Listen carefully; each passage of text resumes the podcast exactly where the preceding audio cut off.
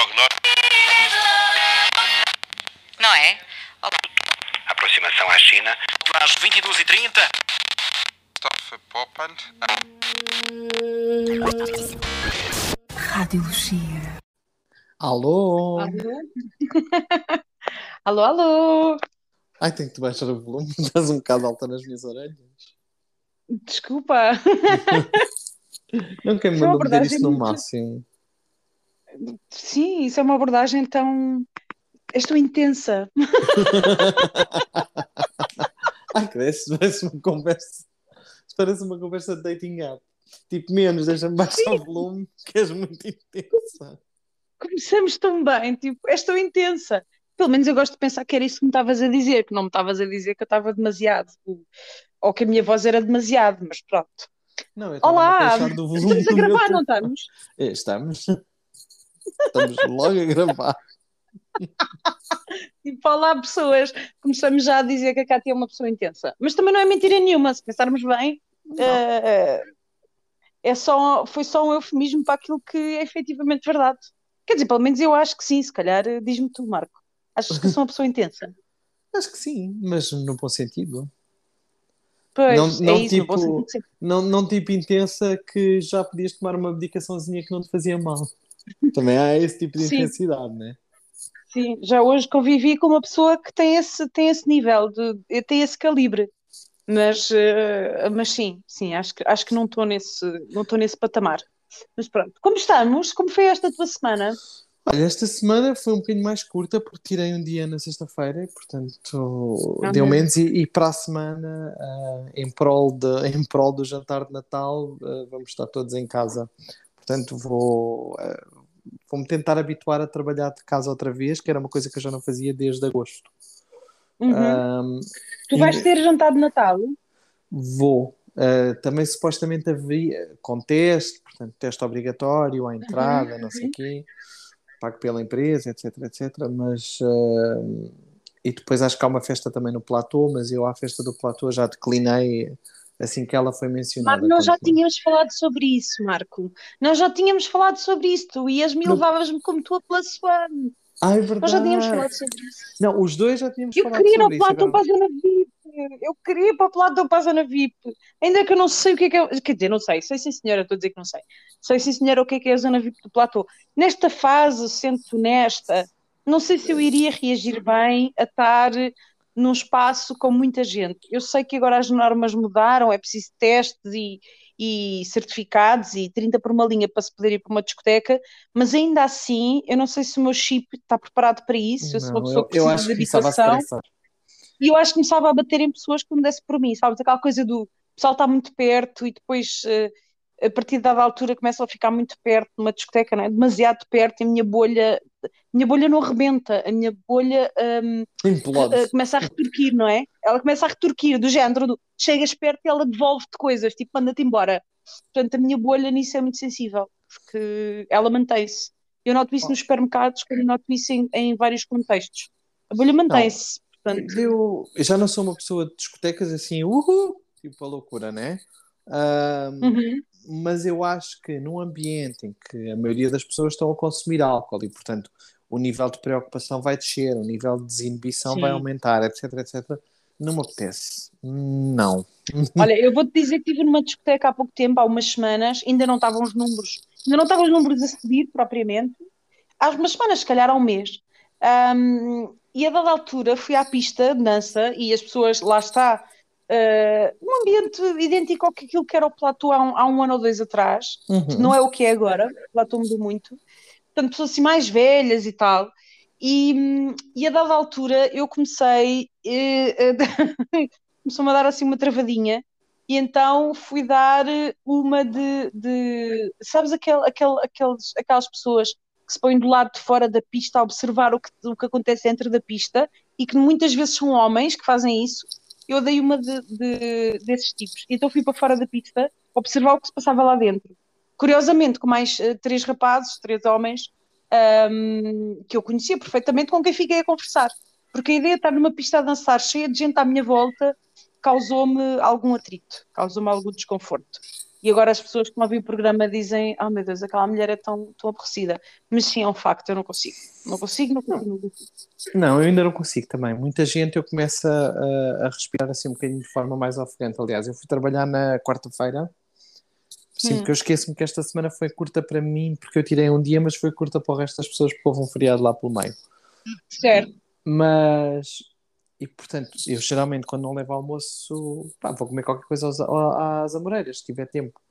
Vou ao Vitaminas, uhum. ou vou a um restaurante qualquer, ou então, um, se não tiver tempo, vou num instante ou ao chão comprar uma coisa feita e, e aqueço no escritório, ou se já estiver quente, como logo no, na copa.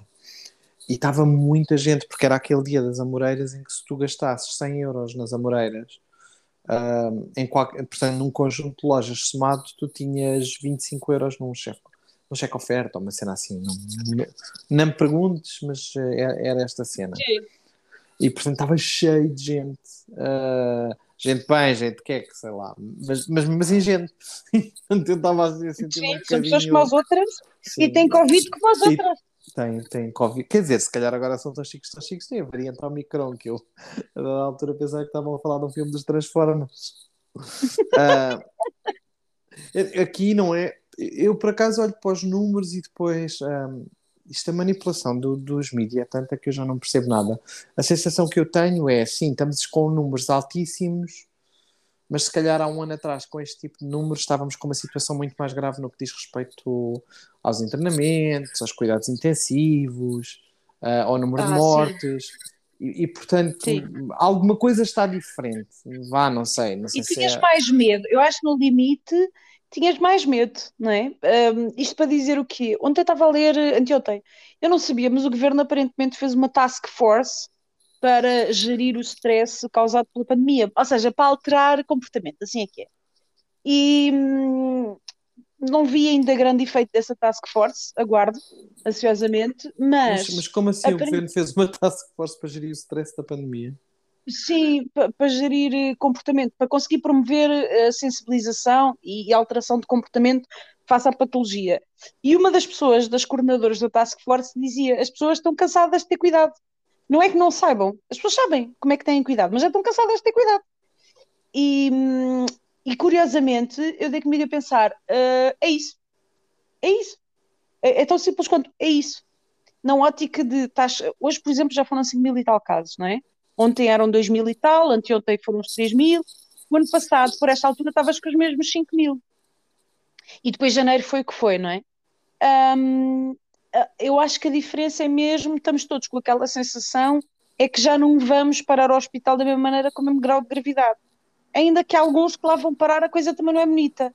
Mas já estamos tão cansados que, que eu acho que a senhora da Task Force não deixa de ter o seu quê de razão, que é já estamos cansados de ter cuidado. E então já estamos naquela onda de vamos continuar a fazer a nossa vida, mas vamos fazer testes. Dou-te um exemplo. Amanhã tenho um almoço, porque tenho um amigo que regressa do Brasil, que é um, um olha, é um, um, ouvinte assíduo deste programa. Um, Olá, ouvinte, faz boa viagem. É ouvinte do Brasil. Uh, nós já falámos dele várias vezes. E ele, uh, e amanhã vamos fazer um almoço por causa do regresso dele. Um, e eu há bocado perguntei, mas quem é que vai? Porque eu vou fazer uma sobremesa e pediram-me para levar em tamanho grande. E eu não é, perguntei, mas espera, calma, Quantos somos? E a resposta foi os do costume, mas vai haver testes para toda a gente. Pá, e isto é um bocado bizarro, não é? Antigamente era só aquela malta que tinha a mania de nos pedir para nos descalçarmos à porta de casa.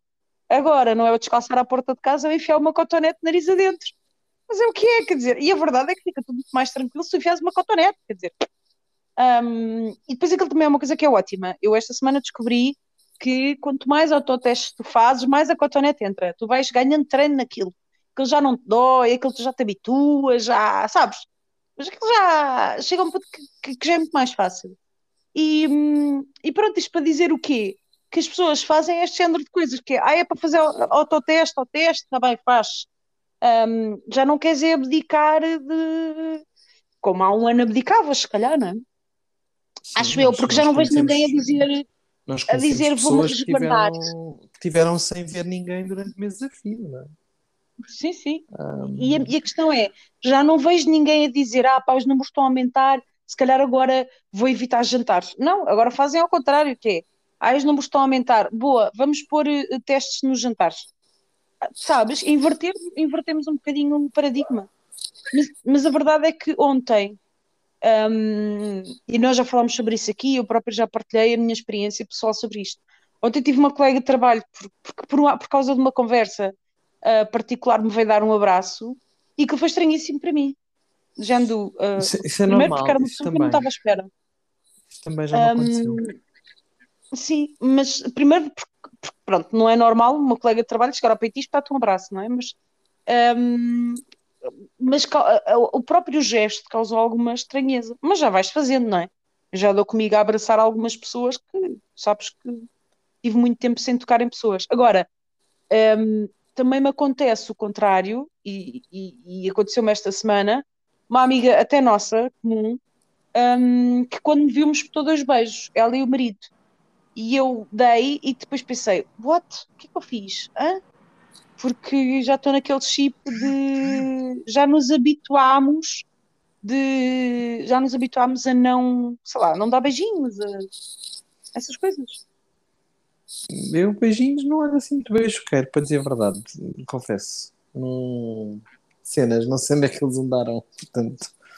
Ahm, Mas pronto, isto, é- o revival deste programa nasceu com a pandemia, e, portanto, está Verdade, para, está para durar, está para durar. verdade, verdade, verdade. Olha, mas falamos de coisas melhores, deixamos a pandemia, para trás. Ah, Natal? Ah, agradeço como se aceitasse. Eu adoro o Natal, Marco. Eu adoro o Natal. Pois eu Eu também não. adoro as luzes, adoro as árvores, adoro, sabes? Adoro, adoro o encanto, os brilhos, adoro. Ontem, ontem à noite, por, por uma casualidade não feliz da minha vida, um, subi a Avenida da Liberdade três vezes. Quatro, três, whatever. Um, não feliz porque a dada altura já estava farta de andar para cima e para baixo, não é? Porque cometi a estupidez de esquecer-me do telefone, onde tinha um certificado digital, portanto não me deixaram entrar no restaurante sem o certificado. Lá fui eu buscar o telefone e andei a subir e a Avenida da Liberdade. Um, mas adoro aquele efeito de olhar à volta e ver os enfeites, as luzes na cidade, como a música da Anabela. Um, sabes, aquela coisa de ver as luzes na cidade e ver eh, o encantamento do Natal. Além disso, o Natal também traz o mercado, que está no Rocio, que tem vinho quente, que é outra coisa que eu gosto muito. Portanto, juntas tudo e eu sou uma mulher feliz. É, o- é o que nós queremos. É pessoas felizes. Não, sabes que eu. Olha, eu pela primeira vez. Estamos a dia quê? Hoje é dia 4? Uhum. E eu não comprei um único presente de Natal. ah, nem me apetece, confesso. Hum. Não. Estou um bocadinho naquela do. Ah, sabes? Tipo. Ah. A minha reação a tudo agora é tipo. Ah. Porque, porque é tudo tão forçado, é tudo tão, tão desgastante. Depois estás a pensar, depois as muitas pessoas, depois não sei o quê. Depois chegas a casa, ligas a televisão e se tivesse usado estar no canal português é aquela cena tipo. andam- andei cinco dias a ouvir a variante Omicron. Há um caso, há dois casos, há sete casos. Depois, para a dada altura, pois há a variante Omicron, a Omicron é muito mais, contagi- muito, muito mais contagiosa, mas afinal não faz grande coisa. É quase assintomática e tu ficas, pronto, então. É, é porque isto parece que não, mas a traumatizar constantemente com este tipo de informação que tu nem sequer te- tens tempo para digerir a primeira, já estás a levar com a segunda. Uhum. E ainda não Uhum. aceitaste a segunda, já estás a levar com uma terceira. Ah, e nós, eu acho que nós já não é vamos pagar, nós já estamos a pagar o preço por isso. As pessoas estão muito mais irascíveis, as pessoas estão muito menos ah, pacientes, portanto, é um bocadinho. Eu, eu acho que daqui a, sei lá, 200 anos, assim de existir planeta, né? plástico, ahm, as pessoas vão estar na faculdade a analisar a manipulação dos mídias muito mais a fundo, que nós nunca vimos daquilo que nos fazem todos os dias, que é, que é tipo uma tortura, sabes? É um bocadinho.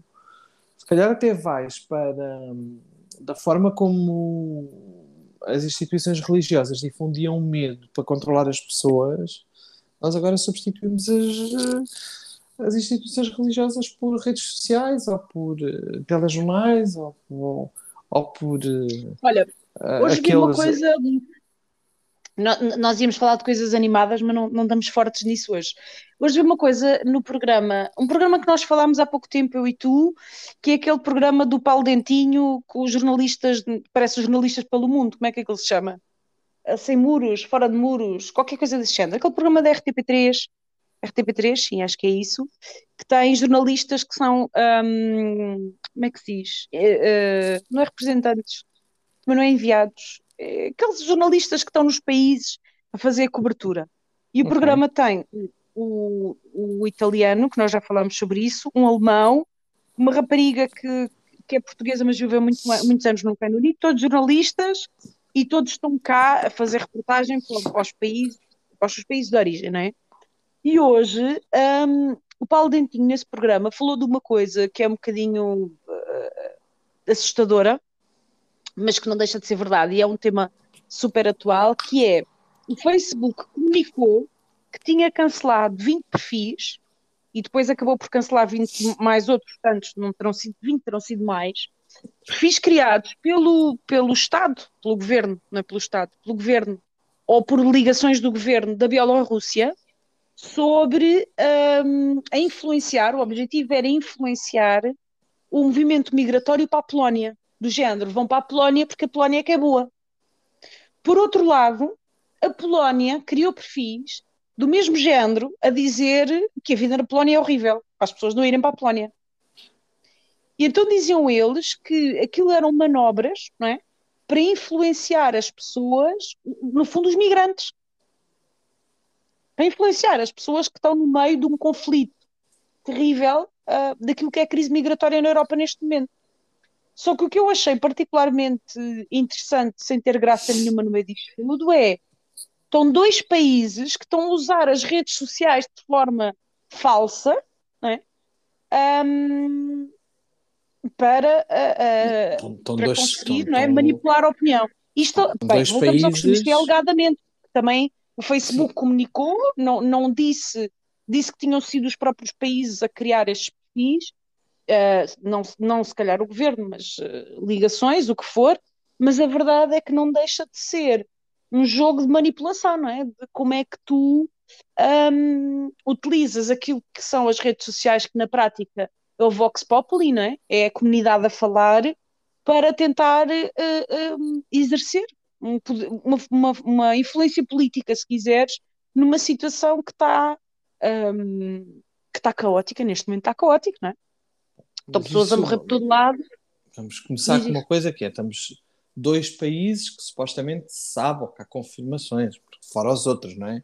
Se fomos, se fomos para trás para a eleição do Trump com, com, com o escândalo do Cambridge Analytics, tu tens N certo, formas certo. de manipular a informação e perceber, sei lá, por exemplo, mas eu consigo eh, entender, eu consigo entender, por exemplo, não, não consigo aceitar, ok? Não é no sentido de aceitar, de achar válido, é no sentido de consigo entender uma guerra política criar-se redes de influência nas redes sociais.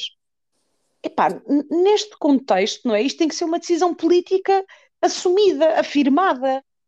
Não é a mesma coisa que uma campanha, uma campanha eleitoral é feita de uh, criar influência para, para gerar um comportamento que é um voto. Ok. Um, uma crise migratória depende da decisão dos países, ponto. E aí da decisão do Estado, dos, dos Estados de Direito, na prática, não é? Um, não é só uma influência para uh, tu, em livre consciência, poderes uh, ter determinado comportamento. Tu podes me dizer assim, ok, teu princípio é o mesmo, que é eles estão a influenciar para gerar um comportamento, que é migrar para a Polónia ou não migrar para a Polónia. Certo. certo mas esse comportamento depende de uma decisão política dos ditos países. É um bocadinho como a história do, de, de, das pessoas que estão, das pessoas que morreram agora no Canal da Mancha, não é? Que, que França e Inglaterra vêm dizer não, não, o Canal da Mancha é dos outros, e os outros dizem não, não, o Canal da Mancha é dos outros. E no meio estão pessoas, não é? Há aqui uma decisão política que tem que ser tomada, que é no limite quem é que é o Canal da Mancha. E no limite, se houver alguma coisa, quem é que vai lá socorrer as pessoas? Eh, eh, Quer dizer, e, o que é que se faz às pessoas que estão a tentar passar o Canal da Mancha para, hum, para, para o Reino Unido Uh, mas isto tem, tem uma decisão política por trás e tem uma decisão política dos países envolvidos, não é? Uh, no outro dia vi, a propósito ainda disto, isto é um tema que, que, que quer dizer, que nos está a ser quase uh, enfiado pelos olhos adentro e nós continuamos a fingir que não vemos todos, não é? Todos a Europa. Pá, estavam a dizer esta semana no Reino Unido, eles estão com uma crise enorme na distribuição. Não há, estão a faltar alimentos nos supermercados, não há combustível, portanto as pessoas, aquilo é uma ilha, não é? Portanto as pessoas não conseguem uh, abastecer porque não há na ilha uh, combustível um, e há uma crise de distribuição enorme, portanto há alimentos que já estão a rarear no, no, no Reino Unido e já há ruptura de estoques em muitos alimentos. E eles entrevistaram um camionista português, porque o programa na realidade era sobre, ou reportagem, era sobre portugueses que vivem lá e como é que estavam a viver esta crise toda no Reino Unido. E eles diziam, entrevistaram um camionista, e ele dizia que os colegas, entre outras coisas, se recusam a fazer trabalhos, a trazer uh, para o Reino Unido, a fazer distribuição, que é basicamente um camionista faz, porque dizem que há o risco enorme de abrirem os contentores, abrirem os, os caminhões e estarem lá pessoas dentro. E ele estava a contar de um colega que aconteceu isso. O colega parou numa área de serviço, alguns em França, pelo que eu percebi, e, e, os tipos, os migrantes na prática, furaram o topo da arca frigorífica, portanto, da parte de cima do caminhão, ok? Furaram, entraram, meteram-se lá dentro e ele apercebeu-se quando está no Reino Unido e abre os contentores. Só que qual é o tema aqui? tu ao trazer uh, migrantes um, escondidos, incorres num crime. É um crime. Portanto, estes, estes camionistas têm medo porque têm medo das consequências que isto depois tem para a sua vida. E então há pessoas que já se recusam a fazer determinado tipo de serviços fora da ilha, entenda-se. Porque um, pá, dizem que, que, que, que, trazem pessoas e que têm medo porque é um crime. Epá, e isto na realidade, isto é um problema imenso que nós temos abraços, não é? Em Portugal só, só, só aterraram, não tem outro nome, meia dúzia de imigrantes aqui há um ano ou dois eh, em Monte Gordo, não é? Literalmente aterraram, foram dar à areia. Um, mas isto é um problema que a Europa se vê abraços. Sim, isto que, não é um programa novo. Tu tens, sei lá, tu tens o sul da Itália constantemente países como Portugal e a Itália são, raramente são destinos eh, finais, são, são locais de passagem, não é? Porque as pessoas procuram uhum. o nível de vida e os ordenados ou, ou a, a, potência económica de uma Inglaterra, de uma Alemanha ou de um outro país semelhante. Portanto, nós acabamos por ser um bocadinho países transitários, não é? Ah, em que as pessoas entram para chegar à Europa, não é? Que é o que fazem na Itália também, e depois para irem tentar a sua sorte que, eu, que eu percebo. Uh, são pessoas que estão a, a, fugir ou de situações de extrema pobreza ou, ou de situações de países em guerra ou, ou vítimas de violência. E isto é uma coisa que não só às vezes faz, olho, faz orelhas mocas, porque sim. Uh, e, e, depois tens aqui toda uma componente social e étnica e tudo mais de, de, de, do que é que são uns em relação aos outros, como também tens aquela questão de que eu, por exemplo, eu não consigo. Uh, as pessoas às vezes falam das, da crise dos migrantes e destas coisas que acontecem. Estavas-me a contar isto do, do, dos contentores, as pessoas que vêm naquelas embarcações que quase que, que se desfazem todas. Um, oh, isso, muitas delas se desfazem completamente todas. Uh, e as pessoas falam disto, as pessoas quem está de fora, não é? Portanto, quem vê as televisões, as pessoas na rua, falam disto como se fosse uma coisa assim muito tranquila, não é? Um, como se fosse uma coisa ligeira. Não é? Tu não sais do teu e país. morrem pessoas. Tu não sais do teu país a arriscar a tua vida, uh, ou, ou morreres afogado, ou morreres uh, sufocado, ou, ou acabares preso, por dar cá aquela palha porque queres ganhar mais de, sei lá, mais mil euros. A cena não é essa. Uh, não, não é uma imigração como nós tivemos, não é? Nós tivemos há, nos anos 70 uma imigração em que as pessoas passavam muito mal em Portugal e iam procurar melhores condições de vida, na ótica de aqui está mal, vou pro... ou, ou, como tu tinhas há uns anos, tinhas, tiveste ali uma altura que tinhas muitos imigrantes do, do leste a vir para Portugal procurar melhores condições de vida, e isso é válido, atenção, mas não é a mesma coisa, não estamos a falar do mesmo um, perguntaram a uma das pessoas que estava em França, numa reportagem qualquer que eu vi, perguntaram uma, uma rapariga que estava em França, uh, ela estava a dormir na rua, uh, ao frio, com fome, com tudo. E o jornalista perguntou-lhe: porquê é que tu queres ir na mesma para o Reino Unido? Porquê é que tu queres ir? E ela respondeu: pá, uma cena que me arrepiou, que é porque eu não tenho alternativa. Ela, ela já, já não dá para voltar para trás, também não queres voltar para trás, não é? Portanto, tens que ir para a frente. Tens que ir para a frente, não é? Um, e estamos a falar de pessoas que, que, eles diziam, perguntaram também a pessoas que estavam lá, num, um rapaz num bote, e ele dizia-me: Eu prefiro morrer aqui do que continuar onde estava. Isto é medonho. Isto é medonho. Uma pessoa dizer-te assim: Eu prefiro morrer aqui afogado do que porque onde eu estava não ia conseguir. Ah, e, e, e estamos a falar de pessoas que estão a fugir a cenários muito, muito complicados de perseguição, de guerra, de fome, de. Epá, não é procurar melhores condições de vida, é procurar condições de vida. São coisas distintas. É, é? tentar sobreviver, basicamente. Ah, sim, sim, sim, sim. E hoje uma jornalista dizia uma coisa um, epá, que, é, que é um bocadinho assustadora. Ela dizia: isto já começa a ser tão recorrente que nós já não reagimos. Ou seja, aquilo que faz uh, pressão sobre o sistema político para agir deixa de acontecer, porque nós estamos a ficar quase que não, não é? quase que adormecidos. Porque é o que estás a dizer, já, já, já é quase. Pronto, morreram mais não sei quantos ali, não sei onde. Pronto, e é isto. É isto. Um, é, é eu posso partilhar contigo. Eu não sei se já falei nisto, acho que não falei nisto aqui no, neste programa. Um, eu há, há, há, uma semana ou duas fiz um donativo para, para, para uma plataforma de refugiados. Pá, e aquilo que me fez agir e, e dar o dinheiro um, foi uma cena tão simples quanto muito, muito básico, que foi, houve uma pessoa que veio dizer, uma, não sei como é que ela se chama, eles fizeram um vídeo com aquela, com uma ex-modelo daquelas dos anos 90, super conhecida, uma que tem os olhos verdes, não me lembro do nome dela. Não é Linda Evangelista, mas é outra dessas, dessa altura. E ela foi lá fazer uma reportagem, dar a cara, não é? Sensibilizar. E ela disse uma coisa para mim, tocou-me, que foi, está a chegar o inverno. Está a chegar o inverno e está frio. Pai, de repente eu pensei, um, o quão difícil será tu tu não teres onde dormir, tu não teres uh, nada e, e, e, o frio a apertar. E o frio a apertar. Nós em Lisboa, quando as temperaturas vão muito baixas, nós abrimos as portas do metro para os sem-abrigo poderem dormir num sítio quente. Isso aconteceu nos vagas de frio. A Câmara de Lisboa, não é uma solução boa, claro que não. Mas a Câmara de Lisboa abriu já várias vezes as portas do metro, ou pediu, por acordo com o metro, para, para os sem-abrigo terem um, um sítio quente para dormir. Ora, estamos a falar de países onde as temperaturas ainda são mais baixas do que em Portugal. Sim, sim. E então o que, o, o, que os, o que eles estavam a fazer com os refugiados era oferecer-lhes mantas térmicas. Mantas térmicas, aquelas para manter um bocadinho a temperatura do corpo. E aquilo chocou-me tanto, chocou-me tanto. Esta frase, de, olha, uma frase do, do, do, Game of Thrones que tu não viste, que é The Winter is Coming.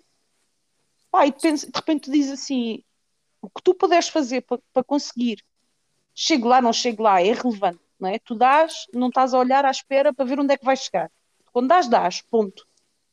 Sim, tu dás a expectativa de que a coisa vá, vá chegar ao. Dás a expectativa que, que chegue. Sim, sim, sim. Um, mas o que tu puderes fazer para aquelas pessoas, pelo menos terem mantas, mantas térmicas, pá, uh, comigo funcionou, não é? Eu, eu resultou, fez-me agir, fez-me fez dar qualquer coisa, não é? Um, porque me chocou a questão do inverno estar a chegar. E de repente tu, tu dás contigo aqui, não é? no conforto da tua casa, eu pelo menos dou comigo, conforto da minha casa, que antes de começarmos a gravar fui ligar o aquecimento, já estou a ficar com frio. Ah, e eu tenho um aquecimento para ligar, e eu tenho paredes à minha volta, e eu tenho uma mantinha na qual tenho enrolada. E tenho chazinho ao meu lado. E tens dinheiro para pagar o aquecimento? Tenho dinheiro para pagar isto tudo, não é? É pá, graças a Deus. Não tem, não é? Porque se calhar podem ligar Sim, aquecimentos, mas não conseguem. É, é, a diferença entre ter refeições para uma semana ou ligar o aquecimento. Não é? Há, há é. bocado estava a ver uma. Uh, o Expresso tem uma reportagem hoje, não li a reportagem, mas vi o título do porquê é que os portugueses passam frio. E o bastonário da Ordem dos Engenheiros diz que o primeiro problema é a falta de dinheiro. O primeiro problema pelo qual os portugueses passam frio é a falta de dinheiro. E, e pronto, e, e continuamos num capítulo. As nossas casas não estão preparadas, como nós sabemos. Ele diz que o primeiro é falta de dinheiro, o segundo é o mito de que as temperaturas em, em Portugal são amenas. São as duas, os dois motivos. Um, a falta de dinheiro tem a ver, por um lado, com a capacidade de aquecimento térmico das casas, por outro, com a qualidade da própria construção da casa. E, e o segundo tem a ver com este mito de que nós nunca temos temperaturas extremas, mas a verdade é que já vamos tendo algumas temperaturas difíceis de, gerir e que nem sempre temos capacidade de, de, aquecimento para elas e nem sempre temos dinheiro para aguentar isso. Não é? Pessoas para o interior do país, para zonas muito frias, tu gastas centenas de euros por mês para manter as casas minimamente aquecidas. E se tiveres crianças pequenas, ou, ou crianças, de modo geral, não é? Que precisas de assegurar ainda mais a temperatura da casa, porque são mais sensíveis por tudo, não é? Um, torna-se torna muito, muito difícil. Torna-se muito, muito difícil. Um, tive essa conversa com o meu irmão há uns tempos, como tu sabes, está no interior do país, e ele dizia-me que eles, por inverno, na zona dele, era muito comum gastar-se milhares de euros. Quando somado, são milhares de euros em aquecimento nas casas. E depois tens a questão de um, um bom sistema de aquecimento que, que perdure, que no sentido de que te otimiza a eficiência térmica da casa, implica um investimento maior à cabeça. E a maior parte das pessoas não tem capacidade não económica consegue. para esse investimento maior à cabeça. Sim. Então acabam por utilizar formas que são menos eficientes, mas que são mais baratas de investimento inicial. É? Os aquecimentos, as salamandras, até as lareiras, se quiseres. São mais baratos, mas depois têm muito menor eficiência térmica. E, e, é um problema. E é um problema. Este programa hoje está super animado, Está animado.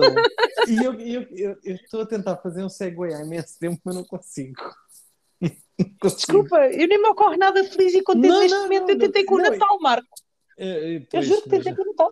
Eu sei, mas vou-te buscar isso com a pessoa que eu só não pinto verde porque não gosto de verde, não é? Se não era o Grinch. Ah... Adoro. Olha, Kátia, mas eu ouvi dizer, um passarinho contou-me que tu há uma expressão que gostas muito e querias falar um bocadinho sobre ela no programa, que se chama nanar. Segue. Ah, adoro. Adoro, vou-te dizer, há expressões que me deixam louca. Nanar, louca no mau sentido, nanar é uma delas. Odeio. A pior coisa que me podem dizer é vais nanar ou, ou nanaste bem. Pá, gente, sejam crescidos. Sejam crescidos. Não digam nanar. Percebem? Mas tu achas não, que o nanar voltou porque, porque pegou a moda outra vez? Ou achas que é uma forma de infantilizar eh, a mulher e perguntar, tipo, então nanaste bem? Vais nanar? Eu não consegui dizer isto com a sério a ninguém. Eu, eu acho que é uma tentativa, eu acho que é uma tentativa de hum, eu acho que é uma tentativa de ser fofinho. De ser fofinho. De ser fofinho. Mas, mas malta. Ser, mas tu malta. podes ser fofinho a dizer assim: olha, antes de dormir está a chegar em um globo à tua casa com uma embalagem da Agandaz. Ai, filho, isso é ser muito fofo. Eu aceito essa fofura. Estás a ver, mas isto é que é fofo. Isto é que agora vais nanar. Aumenta nanar no cu. É. Vou-te dizer. Um, desculpa, eu tenho, mas, eu tenho uma gata deitada ao meu colo que adora-te no pós. A nanar, dizer, portanto. Ela já me. Uh, não, está acordada, mas já deu não sei quantas marradinhas no telefone. Não sei se ela reconhece a tua voz, o que é que é, mas está tá a adorar a, a nossa conversa. Eu vou-te dizer: um, há formas fofas de conversar com uma mulher sem infantilizar, ok, malta? Os diminutivos também vão pelo mesmo caminho. Os diminutivos, na conversa, usados de forma excessiva, também vão pelo mesmo caminho do nanar. Enfim-nos todos olha, num saco e tirem-nos ao mar. Já não se usam os que eu odiava, porque já são antigos, né? que é o Nino e a hum. Nina. Ou ainda se usa? É, é, eu acho que ainda há malta que lhe dá. Ai, eu acho que ainda há malta que lhe dá. Mas porquê? Ainda malta. Então, para mim está ao nível do nanar, podes enfiar todos num saco, no mesmo saco. Sim, sim. Ah, olha, é, é, é ir à Nespresso, pedir um daqueles sacos para reciclar e meter isso lá dentro. Meter o nanar, meter Tudo. o Nino, a Nina. Um, sim, sim, sim, sim, sim. Agora tenho uma pergunta muito importante para ti, Kátia. Eu, no outro dia, Sim. ah, isto, isto andado, eu, eu já Nós não- temos, eu- desculpa, antes de tu fazeres a tua pergunta, nós temos uma pergunta qualquer, um tema qualquer lançado pelo fã número 2 que eu não me lembro. Agora, pelo Nanar, eh, lembrei-me que me falta Ah, tá. aqui um. Se tu te conseguires lembrar, estava ótimo. eu não, mandei não, não vou conseguir, não vou conseguir. Assim te recordo, Ah, não tá vou bom. conseguir. Então vá. Fã número 2, Ah, temos pena. Tenta novamente. É, é tipo como aqueles números do azuis da, da Manda Cristina. Liga outra vez e podes ganhar o cheque oferta com uma resposta nossa. Mas não, não Sim, me lembrei e não fui feliz nós voltarmos a gravar. Sim. E portanto estava mas aqui a pensar. pergunta. A minha pergunta é. ah, Tu queres que eu me esqueci da minha pergunta? Oh meu Deus. Eu estou mal. Tu interrompes o meu ciclo de raciocínio e depois a cena não dá.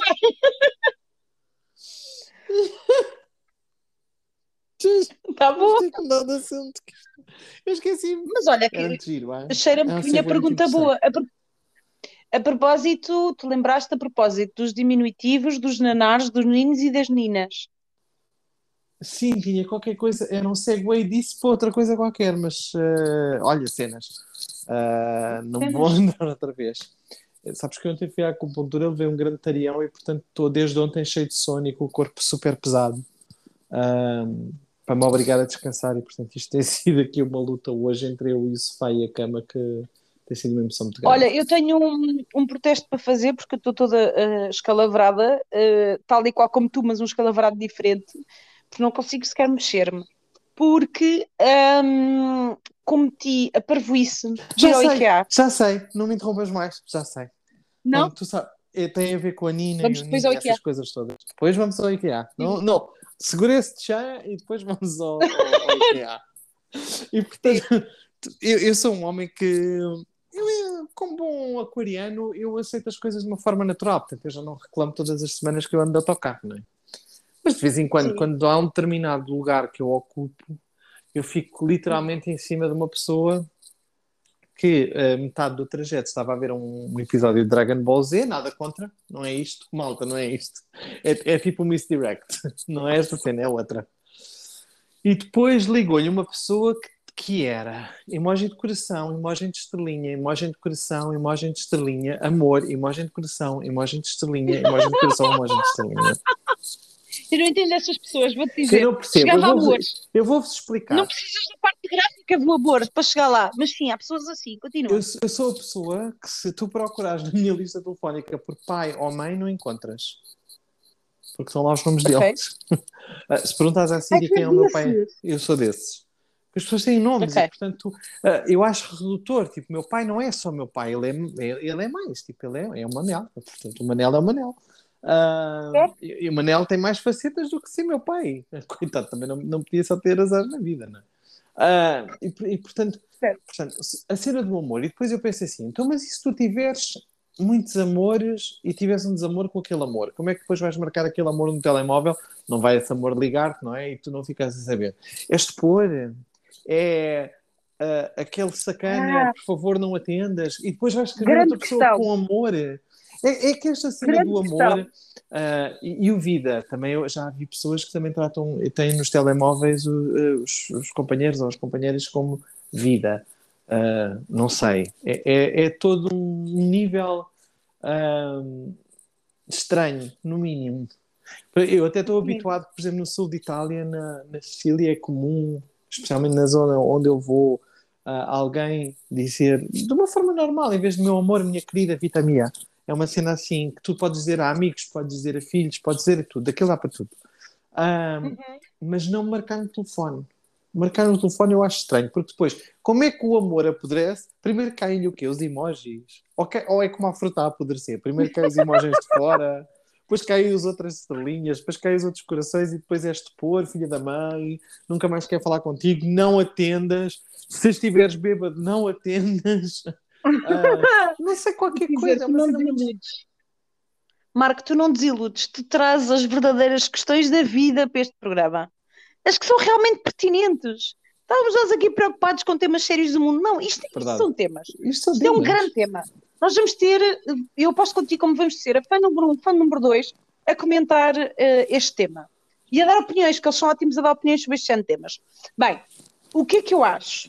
Bem, eu nunca, eu nunca fui de gravar amores e, e, e sei lá, amores e nicknames, se quiseres, um, de namorados no telefone. Nunca fui. Nunca fui, porque ninguém precisa de saber. Uh, aqui, aquilo que tu tens com os teus pais, eu tenho com os namorados. Que é, eles têm nomes, portanto podemos gerir com o nome deles. Não quer dizer que gosto menos deles, não é nada disso, simplesmente. E estou com emojis, esquece. Uh, eu não sou uma pessoa visual, portanto, para mim, uma palavra tem muito mais impacto que uma portanto, imagem. Tu, portanto, tu não gostas de porno? Acho que nunca te fiz esta uh... pergunta no programa. Uh... Malta, Olha, vou, vou... começámos deprimentes, mas isto agora isto é, é tudo nosso. É tudo nosso. Recuperamos. Bem, vou avançar dessa pergunta. Um, mas para te dizer o quê? Uh, que, por exemplo, os emojis não é uma cena que me assista, mas nunca tive essa questão dos amores e dos amorzinhos. O que é que eu vejo as pessoas à minha volta fazer? Isto é que é divertido, não é? É, os amores passam ou para números bloqueados, apagados e afins, ou aquilo que me faria sentido seria passar para o nome original, não é? Passa a ser o Zé Manel, passa a ser, sei lá, o João, o João Pedro, passa a ser o que for. Um, ou há quem passe para falecido e há quem passe para não atendas. Eu já vi malta a passar para não atendas. Não, já, não atendas, não, é, não atendas é o mais comum. Não atendas. Eu não, não atendas é só parvo, é simples. Vês o número do Zé Manel e não atendes. Não precisas escrever para te lembrar. Ou bloqueias o Zé Manel. Se não queres mesmo atender o Zé Manel, bloqueias. Falecido fica esquisito, porque depois tens mortes a ligarem-te. Está tudo bem, mas eh, quer dizer, fica esquisito, não é? Eu acho que a eh, história do falecido até tem uma certa, tem mais ou menos uma certa piada, porque acaba por ser um, e diz-me tu, até tu que és da área, acaba por ser uma forma que aparentemente parece não é saudável, mas é saudável para tu falares da outra pessoa. Em vez de lhe estás a, a destilar ódio, chamas-lhe falecido, portanto, meteste-lhe mais do que um ponto final. Mas é ali um, um, não sei que de irónico, de, de, ponto final, de cenas que tu meteste àquela pessoa. Se funciona, tenho dúvidas. Porque para tu chamares falecido a alguém e recorrentemente falares no falecido, mas, por exemplo, já tive uma amiga minha que tinha um ex-marido de há muitos anos e quando tinha que se referir a ele, que era raro, ela referia-se como falecido. Olha, porque o falecido, não sei o quê, no outro dia ligou-me o falecido, nem me lembrava, não sei do quê. A minha, eu vou-te dizer, a minha experiência é de que quando tu falas em falecido é porque a coisa ainda não está resolvida. E exatamente o exemplo que tu estavas a dar, eu consigo entender uma relação recente, ou terminada recentemente, tu ainda estás no registro falecido, ok, ainda estás a tentar superar e tentas de uma forma irónica superar aquilo, até porque às vezes o nomear é doloroso. O nomear, quando tu, tu, tu dizes o nome de alguém, eu tive uma pessoa com quem namorei muitos anos, que desde que, que me separei, e já levam muitos mais anos uh, do que na altura, do que o tempo que namorei, eu nunca mais conseguia tratar a pessoa pelo diminutivo pelo qual eu tratava. Nunca mais porque aquele diminutivo tinha a carga afetiva da relação. E para mim, terminando, a relação, aquele nome deixou de fazer sentido porque era um nome carinhoso. E eu deixei de ter carinho para aquela pessoa. Portanto, nunca mais tratei pelo nome carinhoso. Uh, uh, voltámos a falar e falamos pontualmente e falo super bem com aquela pessoa, mas trato-a pelo nome, pelo nome comum que toda a gente trata. Aquele nome carinhoso nunca mais. E o nome carinhoso não é amorzinho, nem era um nome associado ao nome da pessoa ok? Era Portanto, Nino. não é amorzinho. Nino. Não era Nino. não, não, nada disso. Ah, era um diminutivo associado ao nome. O quê? Estamos entre amigos, podes assumir. Quem nunca teve um ninho na vida que atira a primeira pedra. Eu nunca, tenho aqui, eu tenho aqui toda uma calçada à minha frente para começar a atirar. ah, não, mas pronto, tive. isto para te dizer em relação a isso, em relação ao falecido, tive essa conversa há relativamente pouco tempo com uma querida amiga nossa, minha tua, que também é tua. Uh, porque ela foi casada há muitos anos e, e, já se separou há muitos anos, e durante muitos anos era o falecido. E aquilo a mim cheirava-me sempre mal. Ela raramente falava nele, mas quando falava, cheirava-me sempre mal. Por causa da palavra falecido, era exatamente essa palavra que tinha uma carga que não fazia sentido. Curiosamente, há pouco tempo estávamos a falar e ela teve um período da vida dela menos bom, em que teve em casa com, com problema de saúde e ficou retida e ela dizia-me: arrumei os assuntos todos da minha vida naqueles dois meses que estive em casa.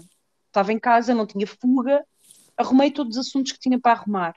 E a verdade é que quando saí desse período de confinamento forçado, quase, isto ainda foi antes da pandemia, ela dizia: quando saí, deixei de tratar o meu ex-marido por falecido.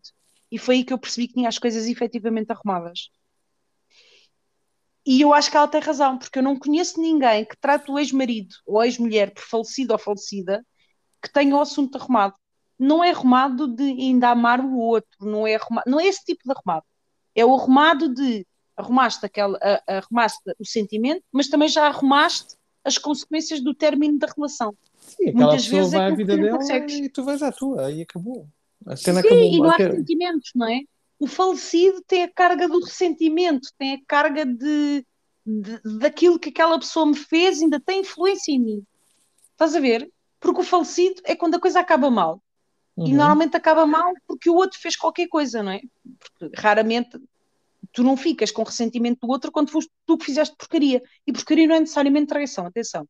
Porcaria pode ser de, de vários calibres e vários tamanhos e várias formas. Uhum. Mas quando tu terminas uh, porque o outro, não é? E atribuis a culpa ao outro, dás-lhe esse fel do falecido e da falecida. E eu acho que a questão está aqui. Quando tu arrumas, é quando tu já, já te é completamente indiferente. Então já não precisas de dar um cognome àquela pessoa. A pessoa já pode voltar a ter o nome dela normal. Já não te afeta. É no sentido de já não te afeta. Uh, portanto, eu diria que os falecidos e as falecidas é uma grande porcaria. Não atendas é outra grande porcaria. Um, se calhar não tão má, e para mim não me faz muito sentido. Não atendas uh, também pode ser um reforço para a pessoa não se sentir tentada ou para discutir, ou para voltar atrás. O não atendas também pode ser uma, não é uma mensagem sim, subliminar, início, porque subliminar não tem nada, mas, por exemplo, teres um número que, se tu tiveres uma relação de dependência em que sofrias, etc., perdão, e, corrias, e corres o risco de, de voltar a cair na mesma esparrela e voltar a sofrer, se calhar às vezes as pessoas meterem não atendas, é quase como um alerta tu não podes fugir, portanto, o teu cérebro não pode romancear em que tu estás a dar uma ordem a ti próprio, que é não atendas se atenderes, então estás por tua conta e risco. Que se calhar se não tiveres ou não atendas, uhum. uh, tu consegues. Porque nós somos muito bons a arranjar desculpas e a arranjar uh, estratagemas. Uhum. E, e por acaso eu, eu, eu, esta não foi esta semana, foi no final da outra. Fiz uma sessão de coaching a uma pessoa que tinha tomado uma determinada decisão e eu disse-lhe assim: que vinha na sequência de, de uma, portanto, foi uma ação que provocou uma reação, que provocou uma decisão, e eu disse: tu só estavas à procura de uma ação que provocasse essa reação, porque a decisão já estava mais do que tomada. Tu precisavas era de uma narrativa uh, extremamente que te limpasse aos olhos dos outros de porque é que estás a tomar essa decisão. E, e, e fui muito frontal e, portanto, ainda puxei ali a lagriminha da pessoa, ainda, ainda não perdi o meu talento, hein? Ainda não perdi o meu talento uh, e, e, falei um bocadinho com a pessoa sobre isso, que é, então, mas a decisão já estava mais do que tomada, para quê? Chegar ao extremo de haver uma reação, de haver um confronto, de haver isso tudo, não sei o que. Tipo. E, e, eu acho que o, o, não, não atendas é um bocadinho isso, é tipo um... É um reminder, não é? É, é, é um tipo... reminder. Não vais Sim, ter... Eu isso consigo... Percebo o que tu estás a dizer. Há uma coisa que eu quero dizer aqui publicamente. Malta, percebam uma coisa. Se vocês colocarem o nome, uh, uh, um nome associado ao vosso telefone, no vosso telefone, um nome carinhoso para o vosso companheiro, companheira, palhaço da vida, o que for, percebam que há o risco de outras pessoas verem, ok? E pode ser só pindérico. Só para ah, dizer isto. Tenho uma muito boa para ti. Portanto, a, pessoa, a pessoa não nos ouve, nunca nos vai ouvir. Não é por aquilo que eu vou contar que a pessoa vai ficar avisada, portanto não estou a infringir aqui com nenhuma regra do, do, do Regulamento Geral de Proteção de Dados mas era uma vez uh, que eu estava no trabalho, a pessoa já tinha saído, eu começo a ouvir um, um barulho a vir de uma gaveta, de um bloco de gavetas, apercebi-me que era um telemóvel e fui ver o que é que lá estava, não é? Hum. Uh, que eu já fiz. Hum. Hum. Vem coisa e, boa. De, e de repente aparece uma coisa que é o macaco gostoso. O quê? A Mas olha, é original. A pessoa regressa. Mas olha, isto. E, e eu disse: Sim. olha, e eu depois na brincadeira, não é? À parte. Porque, nem, olha, nem fui cabra ao ponto de expor aquilo tudo. Podia, não é? Podia ter feito ali um grande roubadó, mas não fiz, não fiz. Foi uma fofura de pessoa. E chamei-lhe à parte e disse assim: Olha, mas, eu tenho que falar contigo porque ah, sinto-me um bocado mal a buscar e eu tenho que lhe explicar que tu tens um macaco gostoso na vida. Um, e a pessoa ficou super envergonhada, pediu-me 10 mil vezes para eu não, não repetir aquilo no local. Nunca repeti, até uma vez que ela me disse que não fazia mal, podia repetir, porque ela própria já achava graça a ser. E, e eu só pensava assim, e eu disse-lhe assim: Ó oh, mulher, eu percebo a cena, que possa ser embaraçosa, etc, etc. Então, se calhar, não colocar esse nome numa cena que se ilumina com letras grandes que até a minha mãe. É, mas é isso que eu estou a dizer. Consegue é ler, não é? Porque. Mas porquê que ela tinha um macaco, um macaco gostoso? Era o marido? Era o marido. Um macaco gostoso era o marido. Menos mal, menos mal. Ok, menos, menos mal. mal. Menos Imagina mal. que o macaco gostoso era o amante. Chato. Não, Chato, geralmente, não é? geralmente é. os amantes estão com nomes de operadoras, não. Tipo, Mel, Sim. Vodafone. Ou canalizador. Ou canalizador. Não sei, eu não. Sim, sim, que é giro. Depois, depois as conversas do WhatsApp depois conversas do WhatsApp com, com a Vodafone, ter muitos corações e ter dizer tenho saudades tuas.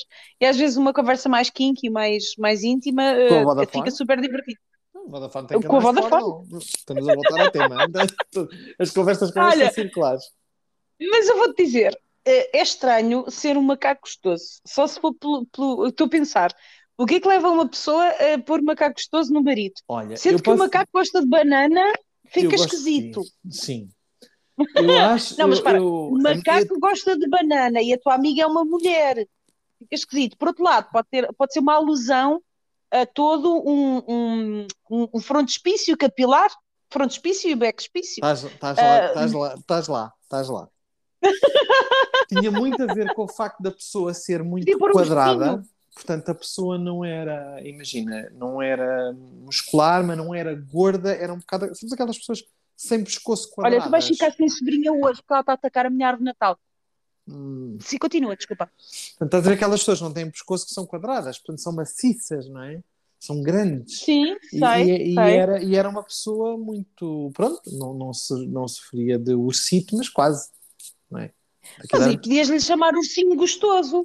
Ou urso gostoso, que ah, é assim uma coisa grande sem pescoço. É... Não sei, não sei. Se calhar não um macaco. O macaco é coitadinho do. Coitadinho não é? Eu não sei, diz-me tu o que é que a tua masculinidade iria gostar mais, de macaco ou de urso? Nem, nem uma nem outra. Eu sabia. Nem uma nem outra. Não sei, mas eu acho que a masculinidade está mais associada a assim, um ursão, assim, uma coisa mais, mais viril. Então, é um coitado do homem. É uma cena macaco... gay também, não é? Isso também dizer que, que também, mas isso, que, mas isso as pessoas não sabem. Um explodo, uh, uh, aliás, mas as pessoas não, não conhecem Eu tive uma reunião de trabalho em que uma pessoa se virou para o grupo e disse I'm not your daddy. E eu disse uh, vamos esquecer que essa palavra foi preferida nesse, nesse, neste contexto aqui, por favor, porque estava a fazer mal. Estás a brincar. Sim. Uh, mas isto era uma pessoa que estava a tentar falar muito rápido uh, para pa, pa expor um ponto de vista e portanto estava literalmente a traduzir automaticamente de português para inglês. Um, e, e, portanto saiu esta coisa, né? Às vezes sai isto, não é? Que é às vezes não uh, tem. You, you are here, you are there, não é? You are here, you are there. Uh, don't be a racing mackerel. Don't be a racing mackerel, não é? Uh, Olha, tu não tens a tentação. Eu agora tenho trabalhado muito em inglês Uhum. E, e tenho reuniões todas em inglês, muitas. E tenho, eu tenho momentos em que eu tenho a tentação de corrigir as pessoas. Dá-me vontade. Uh, eu tu não tens isso. Isso, às, isso às vezes corrijo quando a coisa está muito a mal, não é? Portanto, como esta, ou às vezes outra. Uh, ou então, mas também me acontece muito os meus colegas virem para o pé de mim que estão a escrever e-mails em inglês e direm como é que eu digo isto? Ou, como é, ou, ou está bem isto que eu estou a escrever? Isto para mim é, não diria que é um quarto do meu dia, porque não é, mas tipo, sei lá, mas um oitavo é. é. Uh, mas é assim isso eu consigo aceitar. Aceitar que salve seja. Isso eu acho normalíssimo. O que eu estou a dizer é, estás numa reunião, não é? E a pessoa está à procura de expressões em inglês e ah, usa não, a pior não, não. Falam, falam, falam, falam, todos tão mal em inglês que eu uh, não fazia outra coisa, sabes? Tinha que estar assim, ah, espera aí, tinha que estar tipo com senhas da charcutaria do género. Quanto disse não sei o quê, aquele disse não sei o quê. Não te esqueças que eu trabalho com pessoas que falam como se fossem Super Mario, não é? Ah, que delícia de imagem! Porque tem, porque tem mesmo o sotaque do Super Mario. It's this. uh, you talk like this, mister. Uh, Eu e- trabalho com latino-americanos e, é- e às vezes é muito a, a gestão, ah, às vezes tenho vontade de os corrigir todos. Aliás, no outro dia ah, recebi um, um documento que tinha um modelo e, era, e pediram-me para para avaliar o modelo, para, para validar o modelo. E eu, quando mim, estava a corrigir o texto todo. Mas o texto todo, erro, não eram erros, era, era a escrita, era o inglês que era só péssimo. Então- e depois, depois a questão é, a comunicação não vai correr bem, não é? Tu estás a comunicar o modelo, estás a tentar explicar o modelo. Se, se a comunicação, se, se o idioma está mal ah, escrito, mal pronunciado, as pessoas não vão perceber bem a ideia.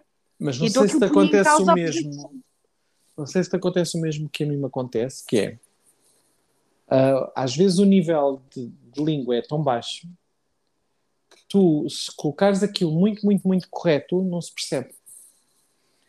Eu já dei por mim ah, a simplificar textos meus por e-mail e a cortar Hum. frases. Portanto, eu agora parece que estou a dizer assim: Mãezinha querida, stop. Chega a Lisboa no voo das 10h30. Stop.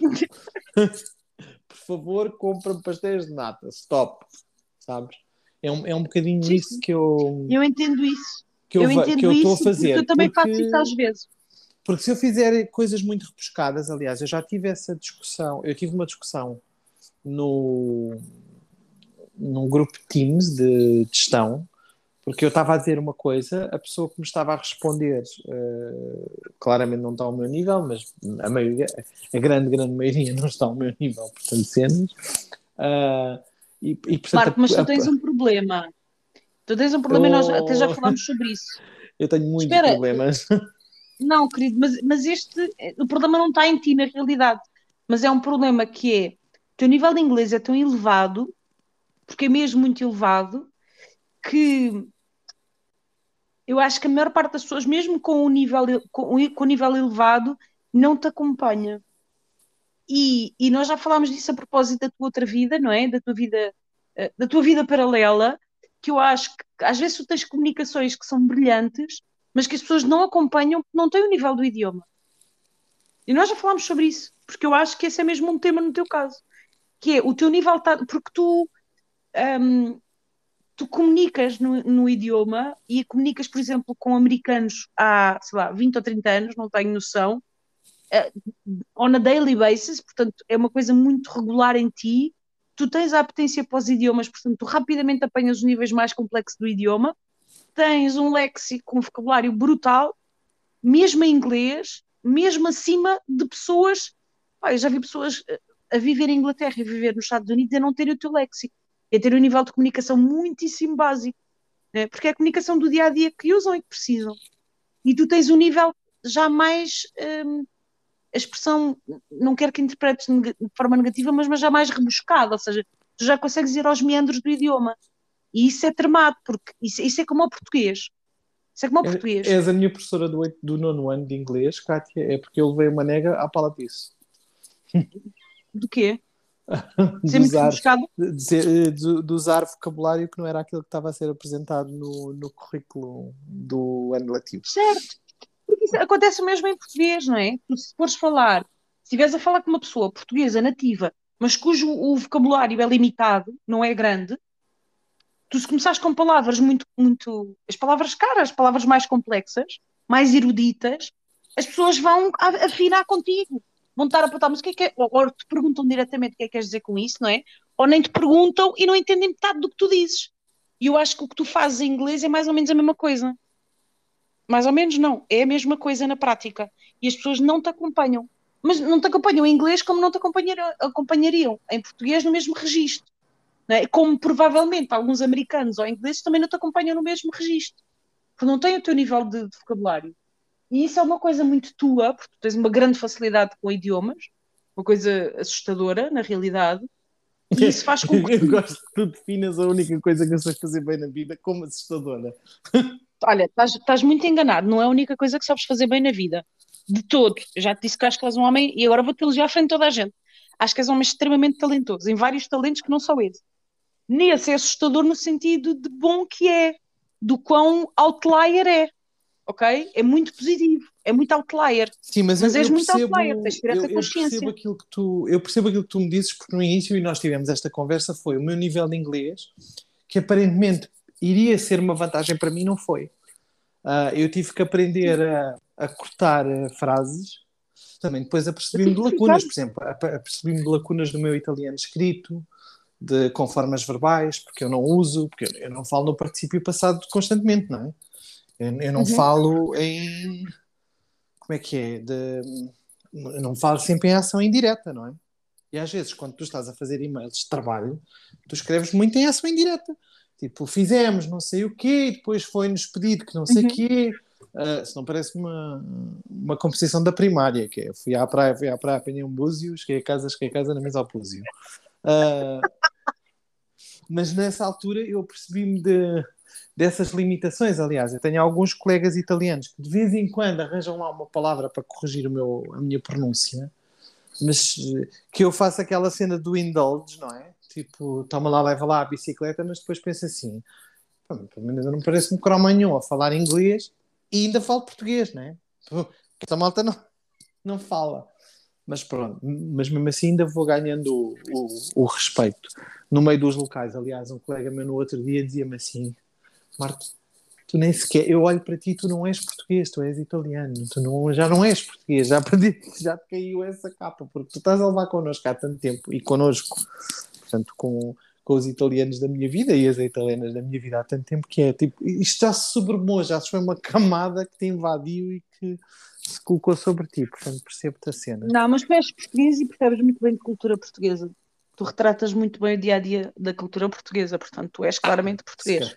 Claramente, claramente, porque tenho a Maria Odete, não é? Maria Ai, Odete é mas gosto de elogiar imenso. verdade. Não, não é, não, Já é por acaso tu costumas, não, por acaso tu costumas me elogiar.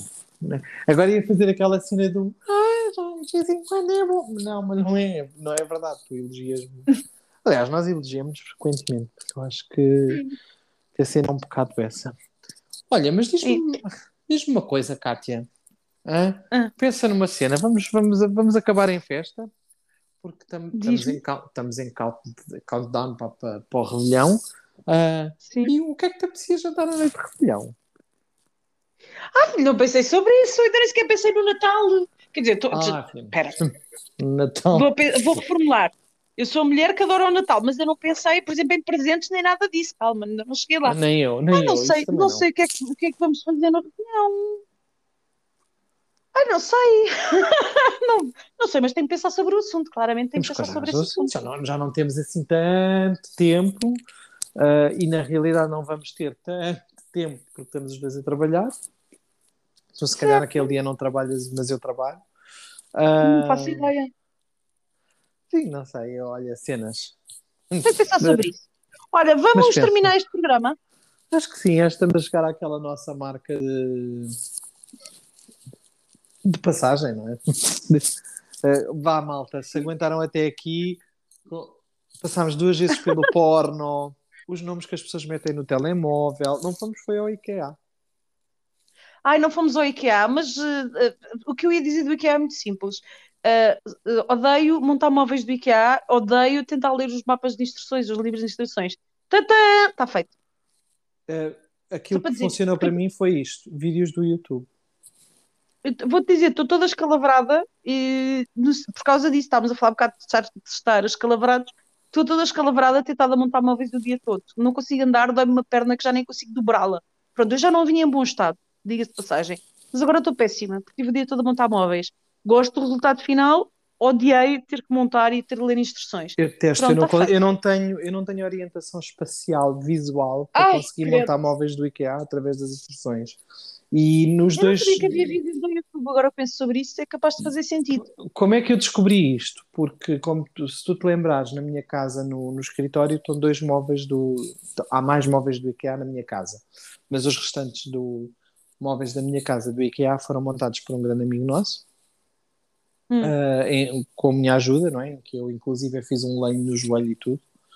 Ah, mas que ele veio para cá para casa e foi um amor e teve a montar eh, uma série de móveis altíssimos. A nossa biblioteca foi toda montada por ele ah, e pelo companheiro dele, etc. Portanto, está-lhe dizer muito grato. Mas tenho aqui uma estante e uma secretária no, no escritório Tu deves estar recordada que fui eu que os montei. E a dada altura, já não me lembro se foi com, as, com, com a estante, se foi com a escrivaninha, que eu comecei a entrar em desespero porque aquilo não estava a funcionar, a cena, a instrução não estava a chegar lá. E eu meti o nome do móvel no YouTube e apareceu-me lá tipo, vários vídeos de vários gajos basicamente a fazer tipo passo a passo, mostrar como é que Ah, eles pá, montam o móvel. E foi isso que É me salvou. Eu acho que foi para, para a estante. Foi a estante que, que Uh, eu tive se calhar eu isso. ainda consigo montar uma mesinha de cabeceira sozinha assim. Bom, Penso eh, sobre isso. malta, a gente ainda volta antes do Natal para comer a boa da rabanada, a boa das azevias, já sabem, azevias mandem para o Marco, azevias de grão só, por favor, porque de Gila agradeço como se azeitasse. Olha, Marco, eu posso fazer e posso dar-te. E agora uma coisa que não interessa a ninguém, mas vou aproveitar que estamos no programa. Tenho uma tacinha de marmelada caseira para te dar. Ah, aceito porque eu gosto muito de marmelada. Eu sei que tu E adoras. não tô- E não estou E a olha, ser eu disse à minha mãe. Hã? E não estou a ser badalhocona. Estou a ser Não, vou-te dizer. A minha mãe fez marmelada e eu disse põe uma tacinha de parte para o Marco, que eu já lhe disse que fica ofendida que ele anda a comprar marmelada, que eu sei que ele adora e nós fazemos sempre. Então a minha mãe fez uma tacinha de propósito para ti, Marco.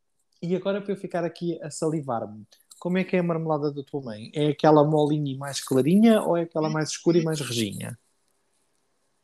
Esta está mais clarinha do que o normal, mas é, ela fica, não é da que fica mais rija, fica rejinha, mas não fica mais rija tipo pedra. Pronto, Ainda eu- que eu sei que tu gostas dela pedra. Não, não, é o contrário. Eu gosto dela mais mole Ai, e mais bem. clarinha. Portanto, está mesmo legal. tá. Mas também como? Repara, eu... Há uma Também marca, como gosto. Há uma marca que vende eh, quadrados de marmelada como se fossem repousados. Eh, tipo, sei lá, para servir em jantares ou brunches ou cenas e não sei o quê. Eu já me dei por uma vez, estava com desejo de marmelada e fui comprar uma cena dessas ao continente e estava a comer como se fossem repousados. Aliás, hoje Não, também amor, tive mas uma eu cena que vi-te foi em casa a comer dessa. Eu já te vi em casa, em tua casa a comer dessa. a comer dessa Por isso é que eu fiquei ofendida. Como é que tu mandavas a comprar marmelada quando eu tinha. Isso Ai, mas- foi- a minha mãe faz mas- todos os anos. Não é a melhor que a da tua mãe? Seguramente, mas pelo menos era a casa da Prisca, né? pelo menos. Aliás, hoje Bem. de manhã acordei, só para fecharmos isto no- no- nos nomes Sim. engraçados, como a minha mente às vezes funciona, e eu pensei assim: eu hoje quero comer ao pequeno almoço ovos mexidos com bacon frito. E, e, e Hum. muni-me de armas e bagagens e fui ao mini preço, que foi o único sítio onde eu comprei fatias de, fatias de bacon, porque também não me queria afastar muito. Portanto, isto é para ver como a minha mente funciona, quer dizer, se eu de repente tiver um desejo muito obcecado por uma coisa, lá vou Ah, eu. eu também sou assim. Eu também É- sou assim, completamente, sou igual. Mas pronto. Então. Bem, vamos, vamos terminar. Malta, beijinho. Beijinho! Eu sou o Marco, ela é a Kátia e cá vos esperamos no Rádio Gira. Ai, adorei. Beijo. Beijos. Prognóstico. Não é? Aproximação à China. Às 22h30. Stoffe Poppand. Rádio Lucia.